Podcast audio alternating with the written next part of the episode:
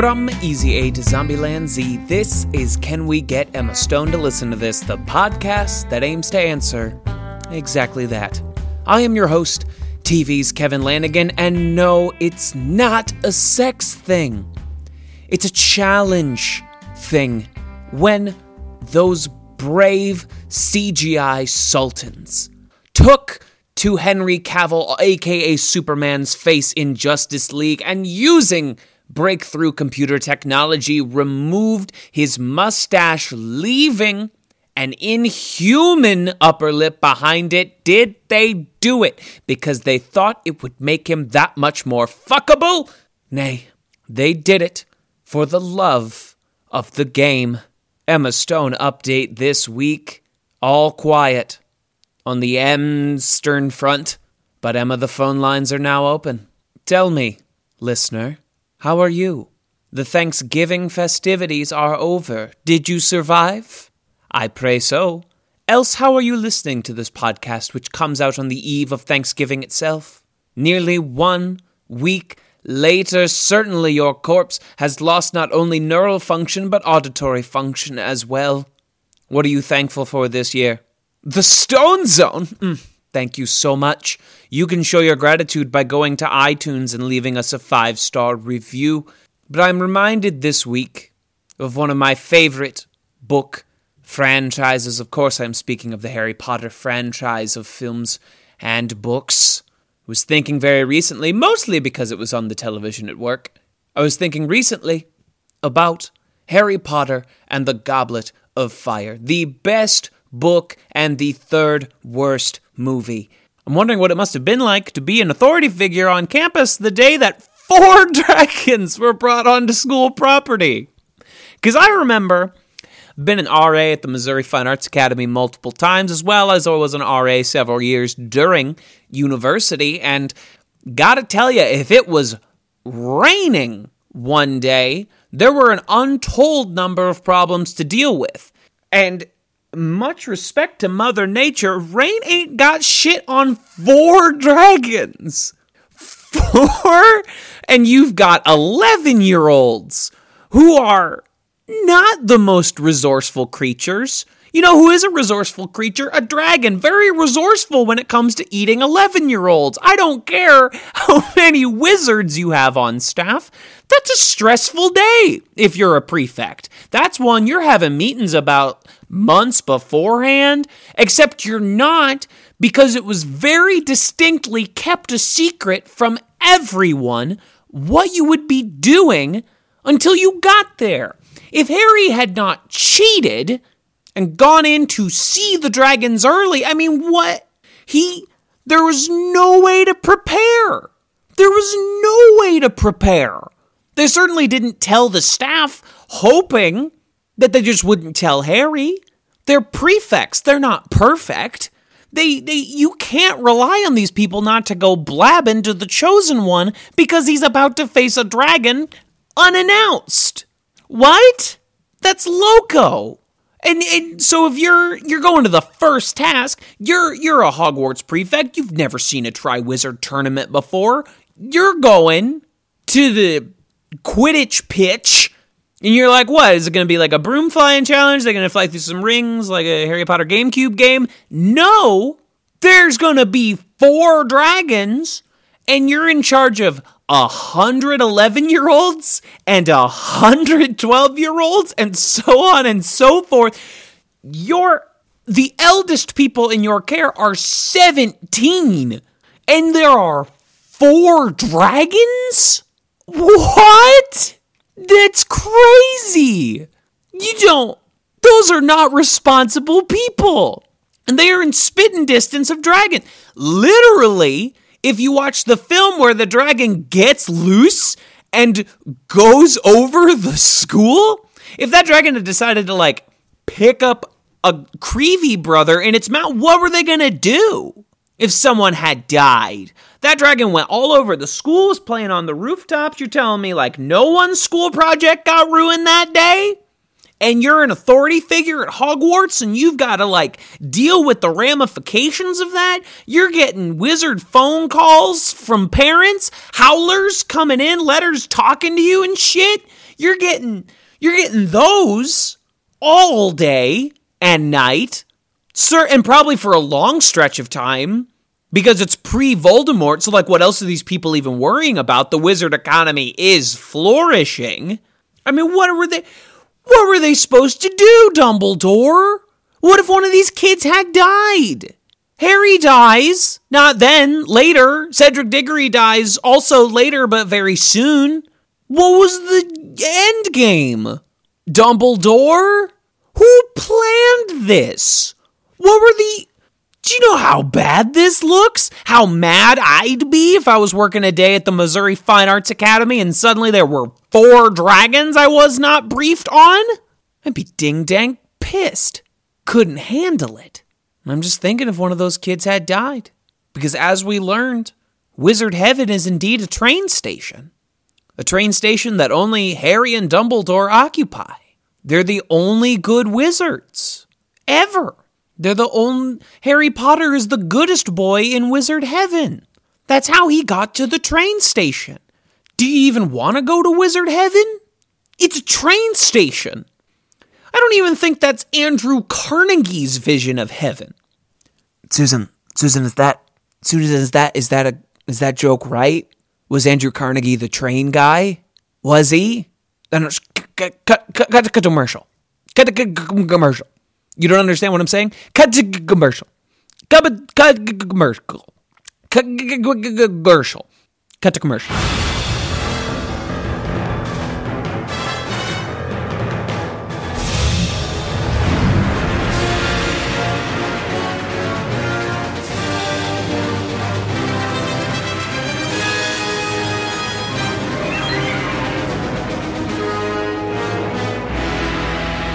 I tells you, we've had better financial times. Ever since that bat freak moved to Gotham City, it's been hard for me, a low-level thug in Gotham's crime world, to make a steady living. I've been with all of I served under everybody. The Riddler, the only riddle he can't solve is the riddle of giving us a living wage. Why, yoda.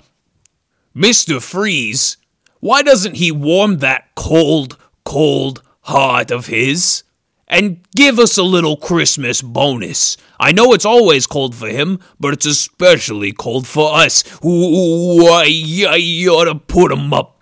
Poison Ivy? Always thinking green. How about giving us some green? Maybe you don't care so much about plants. Maybe you start caring about people. Ooh, put 'em up. Now I work as a low level functionary for the Joker, always fending off that bat freak. It's a dangerous line of business, but I got a wife and kids to look out for. And it's not like Bruce Wayne in his ivory tower is creating a sustainable job market for those of us working class slubs going paycheck to paycheck, waiting every year for a federal income tax return so that we might not, so that we might be able to eat that month. Oh, put 'em up, Mr. Wayne. Listen, Joker's business, high risk, high reward. It's a dangerous line of work. Batman don't kill nobody, but injuries aren't free. But Joker, full coverage health insurance. Dental, 401k. When that bat freak knocks your teeth out, he'll take care of you. We gotta look out for each other in this world. Which sort of leads me on to talk about Patreon. Patreon.com slash TV's Kevin is the place where you can support the Stone Zone. Ooh, I love the Stone Zone. No fist necessary this time. Patreon.com slash TV's Kevin for as little as $1 a month. A mere tuppence. Even to we Gotham City fo- rogues. Uh, that's it now. To we Gotham City rogues. You can support this show, support the Puffin Publishing Podcast. Ooh, I love that podcast. Support the future of Doom to You. Ooh, I love that show. Support the future of Poke Musical. Ooh, that, that sounds intriguing. I want to see that show with my two fists. My fists, of course, being named Pauline Kael and Siskel and Ebert famed noted critics of theater and cinema. Because not everyone can have a boss like mine always looking out for us. Sometimes they need a little help. Patreon.com slash TVsKevin. Enjoy the following segment, or I'll fight yous.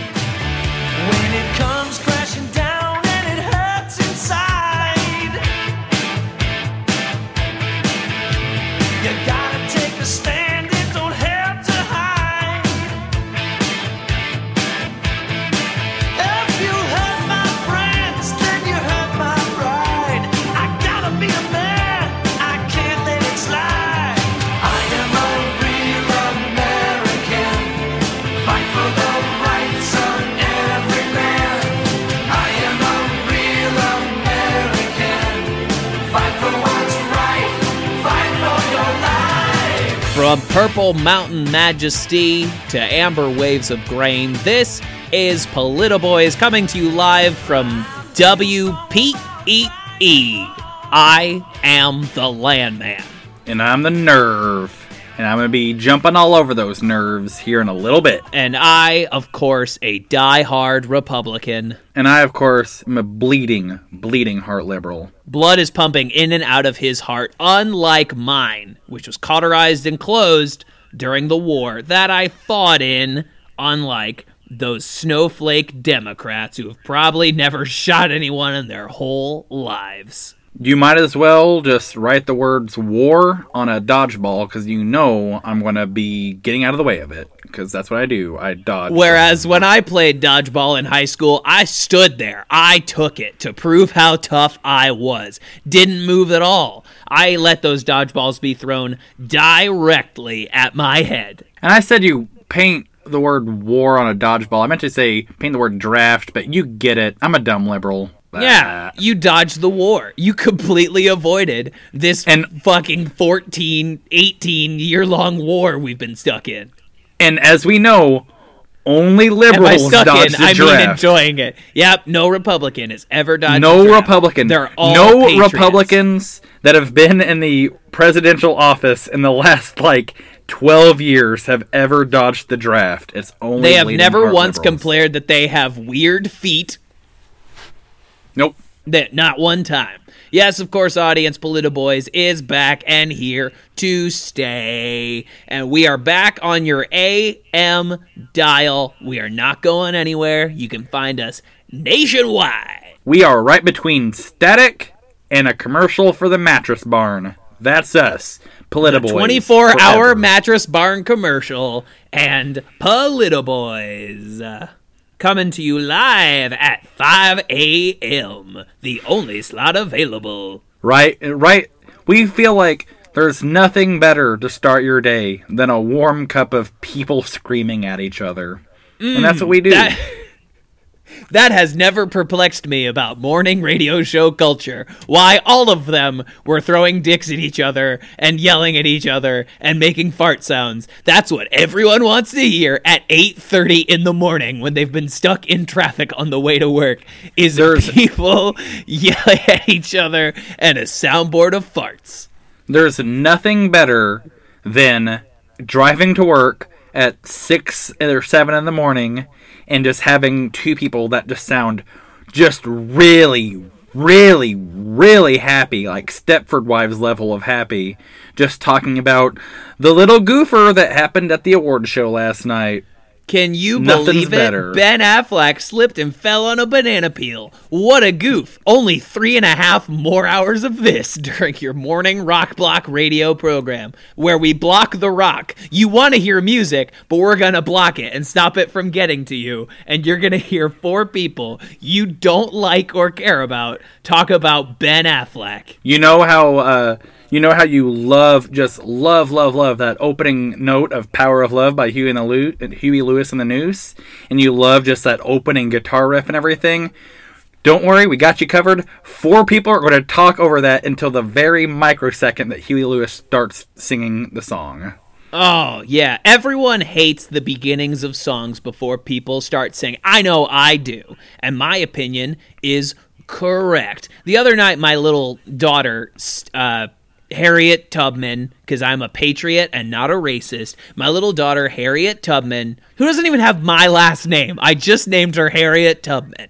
Uh, went out trick or treating. She came back, you know, pile of Skittles, fun size candy bars, and I said, I'm gonna take fifty percent of this candy and give it to someone who didn't go out trick or treating because I want to teach you about socialism. And then I spit on her so that she would, you know, in like a Skinner box kind of situation, learn associate getting spit on with socialism. I'm going to teach Harriet Tubman right. Well, that's really funny that you mentioned that because my daughter, Patrick Henry, went trick or treating last night. She was dressed as her favorite thing in the world, Frozen.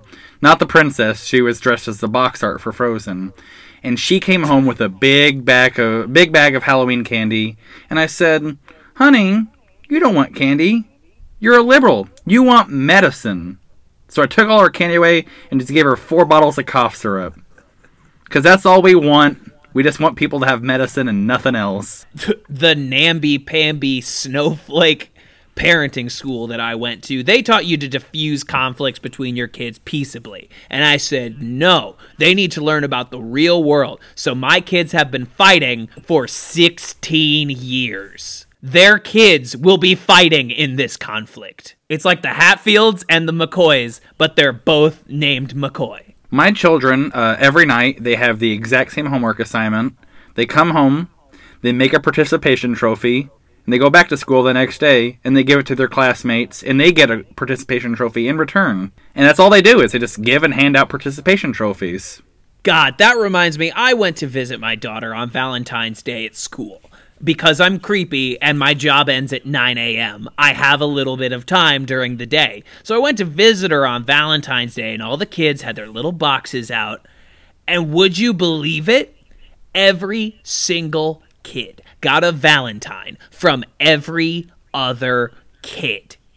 Number one, boys should not be giving boys Valentines. Okay, that is not what St. Valentine died for. It was for Adam and Steve to give each other Transformers Valentines. Number two, why does everyone get a Valentine just for showing up? You have to earn it. If my daughter is ugly, and let me tell you, ooh, baby, not a looker.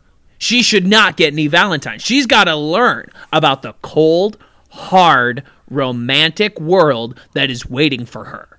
No handouts. No no Valentines for every kid. I want the ugly kids to suffer because that is what life is like. Uh, my daughter outgrew her, her high school uniform, so I had to go down to the S&M shop and get her a brand new GIMP uniform because I want all my kids to be sex positive.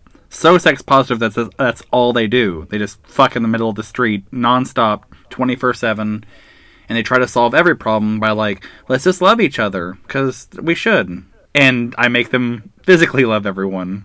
I taught all of my kids to be sex negative. Like when my oldest daughter, my teenager, Johnny Appleseed, when she was learning about sex, I taught her to say no. So while she's having sex with her boyfriend, she is saying, No, I don't like this. I am being sex negative. And I'm kind of realizing right now the horrible connotations of what I just said and might cut that part out. Not a good look. Oh, you you talk about these jokes. You you bring on these instances. You support the liberal Hollywood elite, which is apparently made up entirely of sex monsters and dirty horrible beings. Well, you know, I, I say, you know, if there's a guy who's out there, I believe in second chances. And I think, you know, if there's a guy that's been out there just systematically sexually abusing and sexually harassing women for the last 25, 30 years, give him another chance. That's not him. He'll The beginning of a redemption story. It's a redemption story. Speaking of which, it was so brave of Kevin Spacey to finally come out and stop living a lie and announce that he's a gay man. It was so inspiring. Nothing else that happened with Kevin Spacey that day is any important. The fact that he came out is what's important. It's coincidental. He was using TweetDeck to queue up a tweet, and he said, You know what? I want to come out as gay on October 29th, two days before Halloween, get all the spooks out of the way. And he had that queued up for like a year. He said, one year from today, October 29th, 2016, I will come out. And then on October 29th, 2017, he did come out.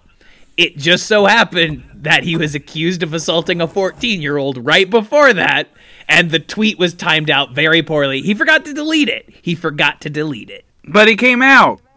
That's so good. I'm so That's happy so for good. him.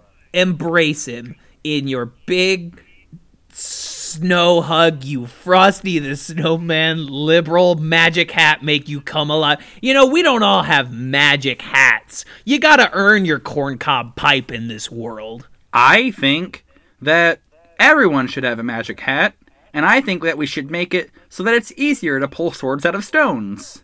It's only right. And if you can't get the sword out of the stone, get a participation sword. You just want everyone to be king. I just can't wait till everyone's king. Mm-hmm. I was thinking of the same reference, and if you didn't say it, I was going to. Hey, did I talk like this in the first Polita Boys?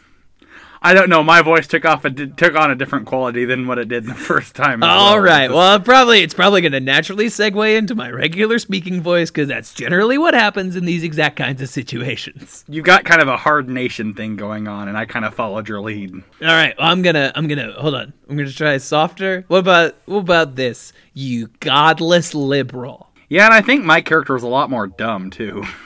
so I'm just gonna That seems to be the way of things. Just kind of. What's the connection Yeah, just kind of. He, yeah, my guy was more like this. So I'm just gonna do this now. I got something deep inside of me.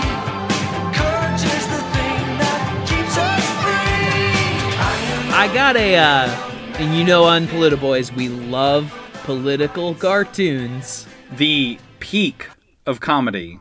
Fuck the Marx Brothers. Fuck Buster Keaton. Forget about SNL in the 70s.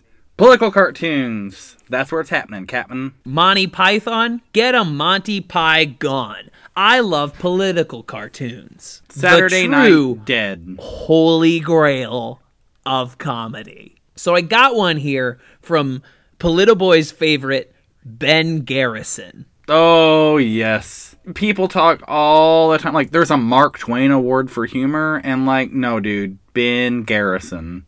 Whenever I think of hard hitting, slapstick, side splitting comedy, I think of the name Ben Garrison.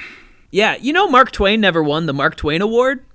That feels weird, doesn't it? Well, if I had my way, everyone would win the Mark Twain Award, including Mark Yeah. Twain.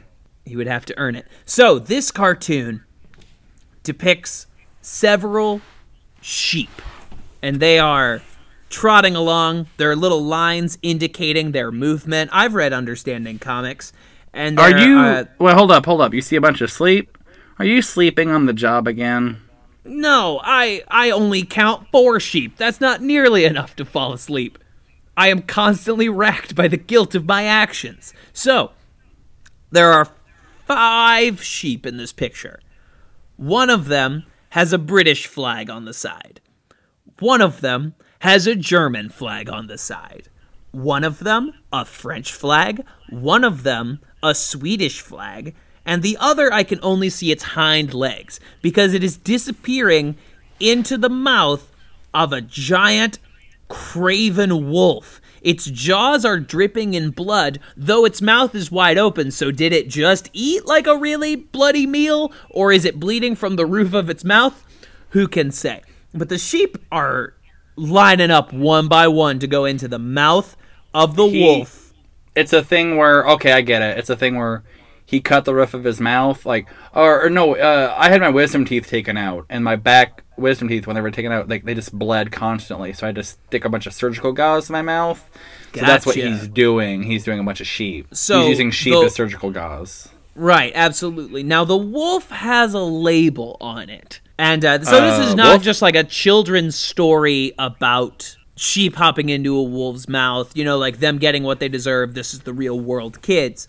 Um, my favorite story, my favorite Brom, uh, Brom, or not Brom fairy tale, uh, Grimm fairy tales. Bram Grimm Stoker's tale. fairy tales. Yes, uh, my Bram Stoker's fairy tale. My favorite Bram Stoker fairy tale. Uh, I think, and I would listen to it while listening to Grimm's lullaby. Uh, is the the fable of the uh, the sheep that thought is the this the story of the uh, the sheep that thought they could sleep in a wolf's mouth, Yeah, and and they learned that like no, you can't. can't sleep in a wolf's mouth. That was a big wolf or some small sheep. Anyway, That's so the wolf. That's why I always say don't try to sleep in a wolf's mouth. Yeah, that's what I always tell my kids. So uh, my kids, Harriet Tubman and Johnny Appleseed, both girls. Um, so the wolf's tongue is laid out like a sort of red carpet. And um, What did the label say? Did the label just say on wolf? Did it just say wolf? No, no, it didn't say wolf. It said radical Islam. But I think that's I think this is important. Islam is huge, red, black, bold. The word radical is written so small and almost imperceptibly that one would almost want you to think that Ben Garrison was a huge bigot. Like maybe he wanted you to miss the radical part. Like he wanted to put it in there to cover his bases against criticism, but he also wanted a lot of people to miss that it was there. That couldn't be true, right? And um, Uh, I not know, our like- Ben Garrison. No, Ben Garrison. If there's anything, if if I had to describe Ben Garrison in one word, apart from just like hilarious or like gut busting, um, if I had to use one word to describe like Ben Garrison, I think the word I'd use would be like imprecise. Yeah, never, you know, obtuse. You can never get a read on Hard to pin down. He's a guy who Yeah. never tells you how he feels. And I wish that he and our president would just tell us how he feels about anything. Robert Pattinson's relationship to Kristen Stewart, recent episodes of Saturday Night Live. I just wish that we knew their opinions on either one of those.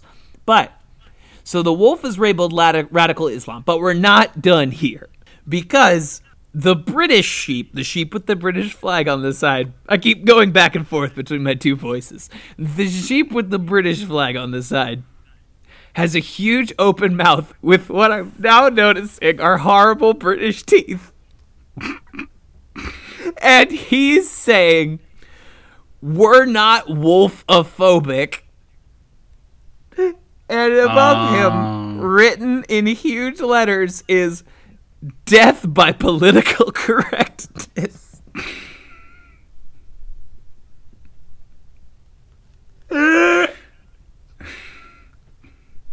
It's tr- guys. Funny. forget what anyone true. tells you. Forget about what you hear about like cancer or heart disease or anything like that. The number one cause of death amongst any group of people is political correctness. My cousin uh, Linda, she referred, she used the term African American, and she died. Yeah, and our president, my president, Donald Trump, just used it as meaning like he he applied it to his Muslim ban. Said now is not the time to be politically correct, and um, I I said, oh yes, thankfully now this will make the conversation about political correctness even better. Now that it means anything, now that it means anything at all in the world that you want it to mean. I'm really glad that that's happening. Thank you, President. Thank you for making the conversation harder and for weaponizing racists. I love it. It's kind of it's one of the, it's one of those words like thingamajig. It's just like, hey, you don't happen to have that uh, political correctness on you, right? It's just one of those that you can just. It's, a filler it's word. A, a what's it? A who'sy? Yeah. yeah. Ben, I, who am I to critique? You know, such a wonderful artist, but let me just go ahead and try. I, I feel like he really, really, really missed an opportunity by not putting an E at the end of Islam. Um, by putting a space between the S and the L. So even a minor Ben Garrison work is still better than those hacks over at the New Yorker. And don't worry, we'll get to them. You On a future realize We're gonna fucking come after you, New Yorker. We're gonna fucking tear you a new one. You don't fucking even know. Go fuck you up, New Yorker, dude. I'm gonna come and I'm gonna kick the shit out of you, New Yorker. Oh boy, you better, better. Don't you fucking step on my block again. You step on my Jordans, New Yorker. I'm gonna fuck you up. New Yorker, I'm gonna kick every part of your fucking ass. I'm gonna take my bicycle. I'm gonna shove it up your ass. Call it the bike lane, motherfucker. I'm gonna kick your ass. New Yorker, I serve my nickel. I don't give a fuck, man. New Yorker, you fucking come after me. I'm gonna punch you right upside your head, turn it into a concave, motherfucker. I don't give a shit. New Yorker, I'm gonna fucking cut off your genitals and your feet and your armpits, all the grossest parts of the body. I'm gonna put them in a stew. I'm gonna make you some fucking dick, foot, ass stew. I'm gonna make you drink it, New Yorker. I don't give a fuck.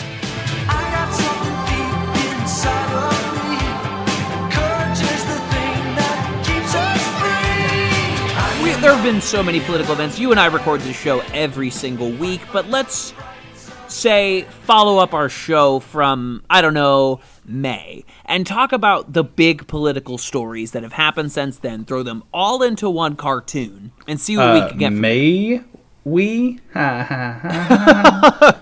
Oh, God, liberals have no sense of comedy. Give me Mike Huckabee. so, um, I, I think there have been uh, at least three worthy news stories that we can put together into a political cartoon. There's been Okay. um, the Szechuan sauce Rick and Morty thing that happened at McDonald's. Donald Trump disrespecting Gold Star families. Good, they deserve it.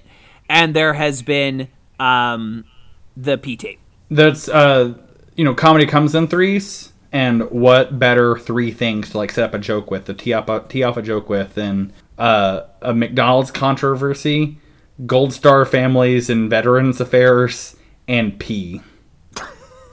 the three funniest things in existence golden Absolutely. arches gold star families and golden showers so Um, and so like, uh, this is we are recording this uh just about immediately after Halloween, and I'm glad that that horrible like scourge on our society is over with. And now we're the in the satanist the holiday best- is over we're, we're now we're in the best time of the year, pre-Christmas, also known as Thanksgiving. So we'll do the first Thanksgiving with all three of those news stories sitting at the table, all right uh fan and it's the people sitting at the table, and then what put them in the news is what they're eating. is on their plate exactly Yeah. so um let's all right so mcdonald's uh, we got some options here we could do like a minimum wage employee i'm worried about the conveyance of that so what about ronald mcdonald sitting at a table looking at pickle rick and saying no thank you uh-uh. Yeah, like like like hold the pickles or something like that. uh-uh I like no it. thank you Uh, and then Hold the pickles. Uh, because it's topical right now and people seem to like it. Um, instead of Ronald McDonald, it's Pennywise from It, and he's wearing a Ronald McDonald uniform. Yeah, everybody loves it. And a clown is a clown, earnestly. Uh, so we're going to put Yeah. him down there. But again, uh, Rick and Morty is such a hot and fresh property. Merchandise is so hard to get. I'm worried about the legal repercussions of straight up drawing Pickle Rick parody or no. So why don't we swap it out with another green fella and just draw Larry from VeggieTales? Larry the cucumber. Yeah, Larry the Cucumber. Larry the cucumber And- from VeggieTales, and Pennywise the clown is looking at it and saying, "Hold the pickles." Yeah, and like he's Larry the Cucumber is like, uh, but he's like we gotta make it obvious that it's supposed to be Pickle Rick, so he's like, "You're my cheeseburger," or something like that. we draw, we, we we write him burping. Yeah. What But, if like, the cucumber's also- saying just on like some nonsense improv for like five minutes that someone then had to animate? Yes, uh, and but it's just like, uh, you know, VeggieTales they have that like cheeseburger song, and like Ronald McDonald serves cheeseburgers, and so like on the on the plate that Ronald McDonald's eating or Pennywise is eating, there's like just pink slime. Um, Oh, sure, sure, sure. Well, we're talking about saying- cheeseburgers. You know who also sings about cheeseburgers? Jimmy Buffett. So Oh, okay, the first Thanksgiving was at a Jimmy Buffett's Margaritaville. okay, yeah, so it's in a Jimmy Buffett's Margaritaville, and Pennywise is dressed up as Ronald McDonald. He's got a bowl of pink slime. He's saying "Hold the pickles" to Larry the Cucumber, and Larry the Cucumber is saying, "But you're my cheeseburger." Yep, seems good so far. There's And no one the, that uh, could not understand what this is trying to. And uh, the Margaritaville is one of those that has the uh, the big margarita mixer, and like inside that says like Hurricane Sandy. Inside the margarita is Hurricane Sandy. Yes. Uh, yeah, and there's a drink special on the wall called the Puerto Rico, and there's just a pile of supplies in front of it because that's what we did. We did such a good job taking care of our nation of Puerto Rico, part of the United States. We did such a good job supplying it. They, uh, it's it's a drink special called the Puerto Rico, and it says it has all the supplies it needs. and it's it's like one of those like uh chalkboards they have at like like kind of hipster baristas and everything Yeah. and that they have a drawing of the drink and the drawing is just like a glass that once was like held together and like proud it's like all broken into enough pieces that you could tell that it used to be like a glass that was all together and then there's just like brown liquid overflowing the broken parts of the glass like leaping out onto the table and everything and then there's Yeah. like supplies in front of it And there's a tiny chalk drawing of Lin Manuel Miranda desperately trying to pick up the pieces of the broken glass. Yeah, he's like he's doing that thing where like he like in Looney Tunes where he picks up all the broken shards of glass and like like it it holds a form of exactly what it was, but then everything starts leaking out of it. So he's animating that on the chalkboard. And we've drawn that. a- we've drawn that on the chalkboard. That yeah, that he's doing a frame by frame animation. on the chalkboard. Oh, okay, so I think the McDonald's one done. Cut print. Okay, That, yeah. that that that section is over. The leftmost section of our political cartoon done. Uh, wrapped It's up the in, leftmost in for those for those following along at home. The leftmost section of this political cartoon of the first Thanksgiving, which takes place at a Jimmy Buffett's Margaritaville, is Pennywise the clown dressed up as Ronald McDonald the clown with a plate full of pink slime, saying "Hold the pickles" to Larry the cucumber, who instead is saying "But you're my cheeseburger." While Lin Manuel Miranda draws a Puerto Rico glass with that's all completely shattered next to a margarita mixer that has Hurricane Sandy inside of it. that is the third, the first third of our political cartoon. That is one third of this like five by six drawing that will appear in a newspaper somewhere. Okay, all right. What was the next one? Gold Star Families. Yeah, Gold Star families. Donald Trump is disrespecting Gold Star families. All right, Donald Trump sitting at the table. He looks at a plate full of Gold Star families. looks at a plate full of veterans' wives, uh, veterans' widows, and he says, "No, thank you." What if instead of Donald Trump sitting at the table, it's uh, it's like a homeless veteran or something? It's like a veteran of one of our wars who's like oh, we don't we don't have any of those. Well, yeah, I know, but like, Like, wouldn't that wouldn't like- that be wouldn't that be bad if like we sent people off to war and then when they came back, we did nothing to help them and then they were homeless? And what if that happened? Like, if that happened to like uh, thousands of people, wouldn't that be? I mean, we would have to feel terrible about that. Oh yeah, I mean it doesn't happen. I mean it happens like in the movies because that's like Fantasyland and stuff like that. But it doesn't happen in real life. Like Born on the Fourth of July is a fiction. Like stuff like that doesn't happen in real life. Like It doesn't happen. That- like if we, we- sent young men and women off to war for 16 years and had a veterans care system that was so incompetent it might as well not exist, did nothing to care for our veterans, injured or no, after the war, left left them to waste, did nothing to provide them the medication that they need. If we did that and pretended to care about the troops, wouldn't we be the worst people in the world? Oh, we would be absolutely awful. Like this would uh it'd be a thing that like I would be embarrassed to tell other people that I was American if that were the case, but it's not the case. If people I've never in my life like heard my uncle or someone complaining that the VA messed up somehow. Like I've never heard that before ever. I've never heard of like people who work at the VA like screwing veterans out of money or anything like that. That never happens. that has that- never happened.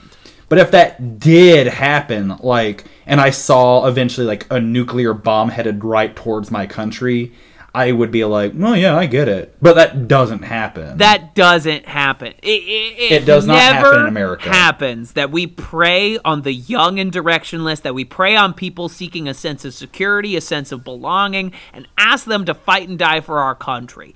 That never happens. If we were denying thousands of black people a voice about them being shot senselessly in the street to say that we cared about our troops, spend trillions of dollars on war, sending these young men off to their deaths. If we did that and then didn't care for their families or our injured veterans, trying to readjust to a society that they fought to protect, if we did that, wouldn't we be the worst people in the fucking world? Wouldn't it make you just like totally get why some people don't feel like pledging allegiance to our flag if that were a thing that really happened? But it doesn't because it's If fantasy If that land. happened, I would understand that. But it doesn't.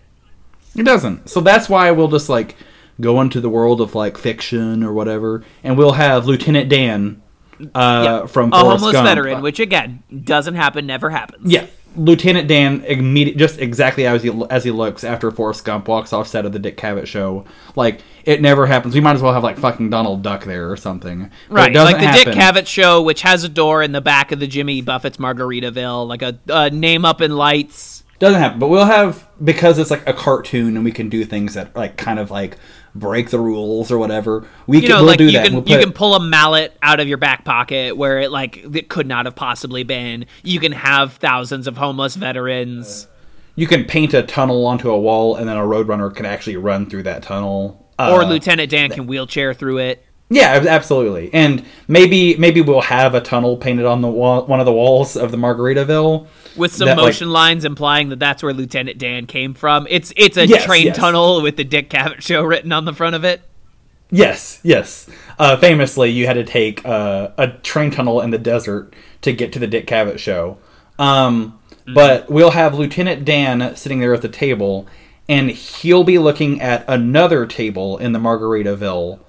And at that table, there'll be like a very decorated veteran with like purple hearts and all sorts of medals and everything. Like, uh, like very well taken care of, like sharp, full head of hair, just handsome, incredible looking veteran. Purple hearts, And- bronze stars, green clovers, uh, red balloons, pots of gold, rainbows, horseshoes. A decorated veteran. Just a real a real Garland Briggs from Twin Peaks, uh, just sitting at the, uh, the uh, at another table, and the waiter at that table will be Barack Obama, and Barack Obama will have a plate that has this like a giant, just like brontosaurus burger or like a rack of ribs from the Flintstones credits A, on a- it. a rack of ribs so big the table has tipped over. Yeah, we we we'll we'll draw it where like the table's like halfway tipped over, and then like we'll have the the decorated general, like the really well taken care of military guy over at that table, like we'll draw him like with a hard on in his pants, and then we'll like we'll we'll color it so that like it looks it's it's very obvious that the military guy already like came in his pants. But he still has the hard on because he just got done ejaculating. And then we'll have Lieutenant Dan at our table looking over at that table thinking, I'll have what he's having. Yeah, that's a thing Lieutenant Dan would say. Yes. So is that have we wrapped up the Gold Star families thing? Do we Yeah, so Yeah, yeah. Uh, so once again, uh, we've got the first Thanksgiving. Uh, they're sitting at a Jimmy Buffett's Margaritaville. Sitting at the table right now is Pennywise, dressed as Ronald McDonald, who is eating a plate of pink slime, saying, Hold the pickles, please, to Pickle uh, Larry the Cucumber, who's saying, But you're my cheeseburger. Uh, in the background, there's a margarine machine that has Hurricane Sandy in it, and Lin Manuel Miranda drawing a Puerto Rico uh, special, and it's all like muddy and disgusting, and there's supplies on it. And then sitting next to Pennywise, who's dressed up as Ronald McDonald, is Lieutenant Dan, who's sitting in It's front. just rolled out of a train tunnel that says the Dick Cavett show on it. Yeah, that says a Dick Cavett show on it, and he's looking at another table that has a gold star, like amazing military guy, coming in his pants as a table tips over as Barack Obama is putting a rack of ribs on it. Uh, so well, the last one was the P tape. We're gonna talk about the P tape. The P tape, yes. Great. Um, so you know, P tape, pea soup. I feel like that that leap kind of makes itself. The story is like they peed in a bed that the Obamas once slept in, and so like the saucer that the bowl of soup is comes on, like that can be a mattress. This is like the Obamas apostrophe, like at the end of the S. Haha, yeah. So there's a bowl of pea soup sitting on top of a mattress that says Obama's. Mm-hmm. And um, Obamas. apostrophe. Obama's. Yeah. Um, who is dr- who is drinking the soup? Who sippeth from the goblet? Well, the the story is that it was they paid two prostitutes Okay. to sit at the to, to, to pee on the bed. Uh huh. So maybe it's like so maybe what it is is like there's a prostitute sitting there and she's wearing like she's dressed she's dressed as Rachel Maddow, but like a, a slutty Rachel Maddow. Ooh, Halloween.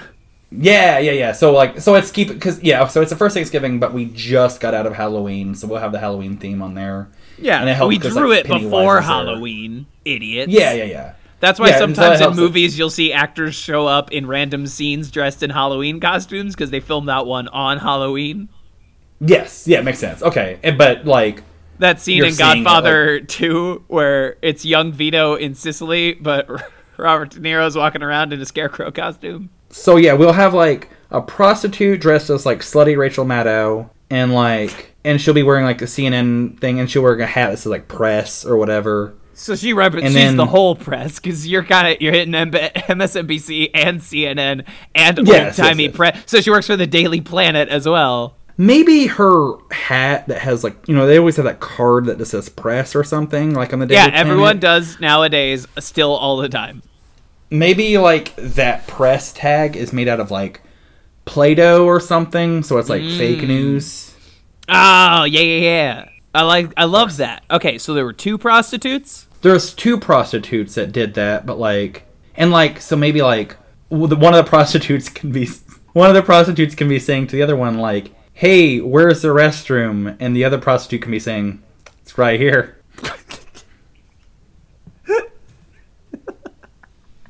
And she can like, we can like see the way that the way the the picture is drawn. We can see between like we can see underneath the table and between her legs and we see that like she's already Peter Pants. Not on the mattress. she's just peed her pants. Yeah, just Peter Pants. Yeah. What if she has like a, a like a tube or like a Rube Goldberg machine that like moves the pee to the mattress? Oh yeah, perfect. Rube Goldberg. That's we, it's got to be a Rube Goldberg machine because Pee Wee Herman has one in Pee Wee's Big Adventure. So the pee so like she's falls into a bucket and then like a, a, a little robot hand brings it over to like a conveyor belt which brings it up to the table which dumps it onto the mattress which shifts in weight so that an egg falls into a frying pan and starts cooking yes, yes, and we can draw like the motion lines of the egg like in mid fall off the mattress into a, a frying pan. Yeah, my favorite Rube Goldberg machine was always the one at the beginning of uh, Back to the Future, where while it's going, if you listen to the background of the the news, fake news, uh, you can kind of hear like the backstory you need for the movie. Can we do something like that in this political cartoon? Like several small TVs delivering exposition along the Rube Goldberg machine of pee. Oh yeah, so we can put a bunch of put a bunch of TVs down there underneath the table. There's just a stack of TVs and everything. Yeah. And like and one's talking about uranium one, and one's talking about um, the emails. Still, still, still, they're talking about the emails. She's not the president. Why are you still talking about her all the time? it's it's that yeah so like there it's it's not like we know you won because you're the president. We know. We we got that news. Fake news. Uh so yeah one of them one of them is showing like emails and like One of them Uh, is showing 13 hours, that Benghazi movie that Michael Bay made. Yeah, uh, and the TV that's showing the emails can have uh, Clippy, the paperclip, uh, saying, Would you like some collusion with that? Would you like some help with your collusion? "Yeah," or would you like to? Hey, or, uh, hey, I noticed you're not using the proper. Uh, hey, I noticed you're using a private server.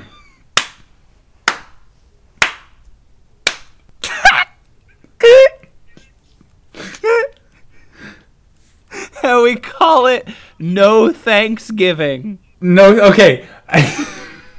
So wait, hold up. Do we? uh Are we? Are we done with the whole thing? Uh, Uh, they finish it. You want, you want to put some fucking parsley on this meal? Gussy it up a Uh, little bit? well, okay. So uh there's a P tape, so we we should have R. Kelly sitting between the two hookers. Oh, okay. um, sure, sure. and and he can be wearing like um the Nikes that Heaven's Gate was wearing in the outfit because like R. Kelly runs a sex cult.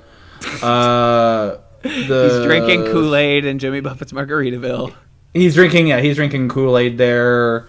Um, maybe there's like a big uh outline, like one of the other one of the third wall, the third wall of Margaritaville, because one of the wall has a chalkboard, one of the walls has a painted on tunnel. And it's like the third wall that we're seeing can have like the outline of the Kool Aid guy. Yeah, so by the time Uh, we do our next like monthly episode in December, it might not be timely. The Hollywood sex scandals might be over. Do we want to work them in here somehow? Like out the window of Uh, Jimmy Buffett's Margaritaville, you can see it say like pedophile wood or something. Um, I think uh, Horrible off, sex the- pest wood. Uh, I think first off, like the crumbling wall that uh, Kool Aid Man broke through, it should have infrastructure written on it. Uh, and then, uh, yeah, we And the have Kool Aid like Man is labeled Jobs. Jobs. Yeah, the Kool Aid Man's labeled jobs. Yeah, uh, obviously. Uh, and he was saying, he's saying, "Oh no," um, and uh, you're talking about like pedophiles and like Hollywood or whatever. So we'll have like um, Harvey Weinstein and Dustin Hoffman and James Torbeck and all those people, and they could be like, "Uh, can we see a kids menu?" Uh, they'll be saying, "Can we see a kids menu?" And the waiter will be saying, "No," and then they'll say, "We don't care." Oh my god!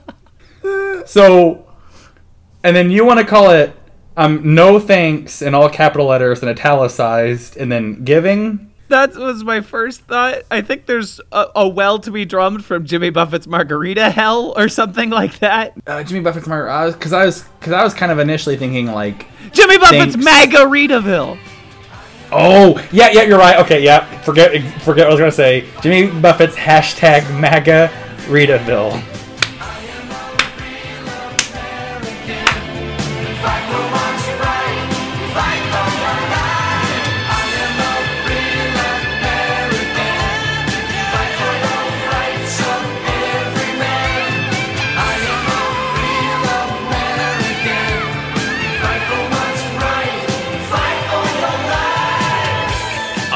Another thrilling tale come and gone.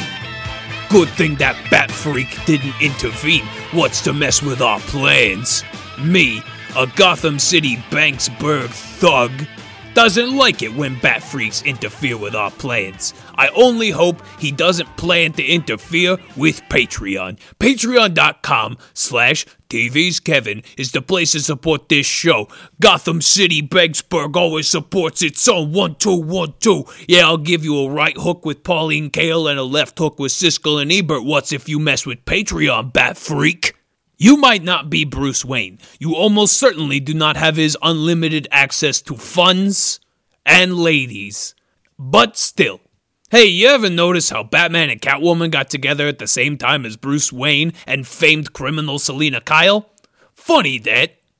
Anyway, patreon.com slash TV's Kevin, or I'll give you a Matt Zola sights right in the teeth.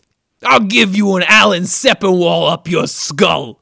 Nathan Rabin headbutt. Uh, uh, Stone Cold Stunner from Scott Tobias. A Matt Stinger's, um, a Matt Singer zinger. Oh, baby. Ooh, wah. Ooh, wee. Patreon. This week's Patreon shoutout goes out to Leah Hurdler. Hello, I'm Thomas Harris, famed psychologist and definitive not eater of people. Hey, Leah, thank you for supporting the show the way that I do not support people and then shove them into a meat grinder and eat them. I don't do that, but you do support this show and Kevin Lanigan continuing to be able to eat. And for that, he thanks you greatly, more than an email can say. Thank you for your continued support from your wallet, made of leather, which came from skin, not unlike the skin that I do not consume. Thank you.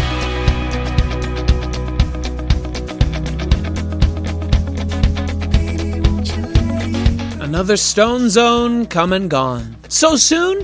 Very soon for you. About a month's worth of work for me.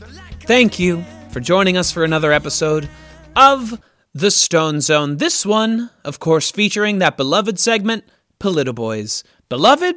I'm not sure. I get very little listener feedback. Feel free to tell me things, especially nice ones. Do you like this? Because we're going to keep doing it. And I just need to warn you about that. So if you like anything on the show, tell me, and I'll keep doing it. You can find me on Twitter and Instagram to tell me these things at TV's Kevin Lanigan. You want to tell the show directly? Well, that's can we get this pod at gmail.com. Funny that. You can go on Twitter and find the show too at Can We Get This Pod. Huh.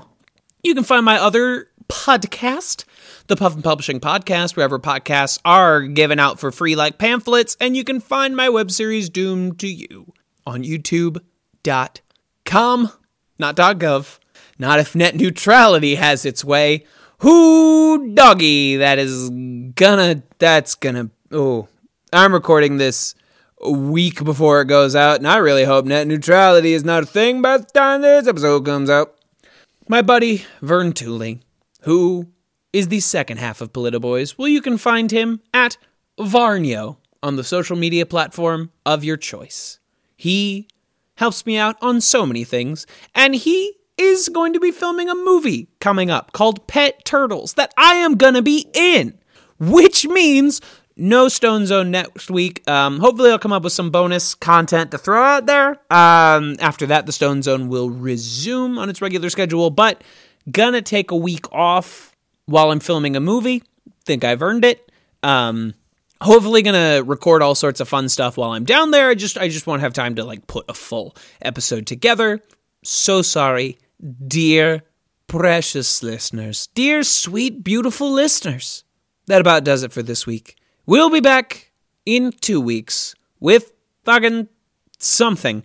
But until then, this has been TV's Kevin Lanigan, and I will send you off as I always send you off. Uh. Hey kid, gonna bet together.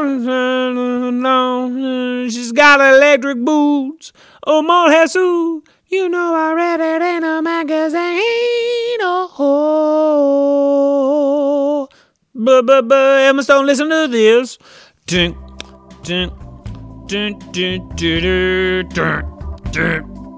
I'm gonna go eat some Chinese food I found in the garbage. Goodbye.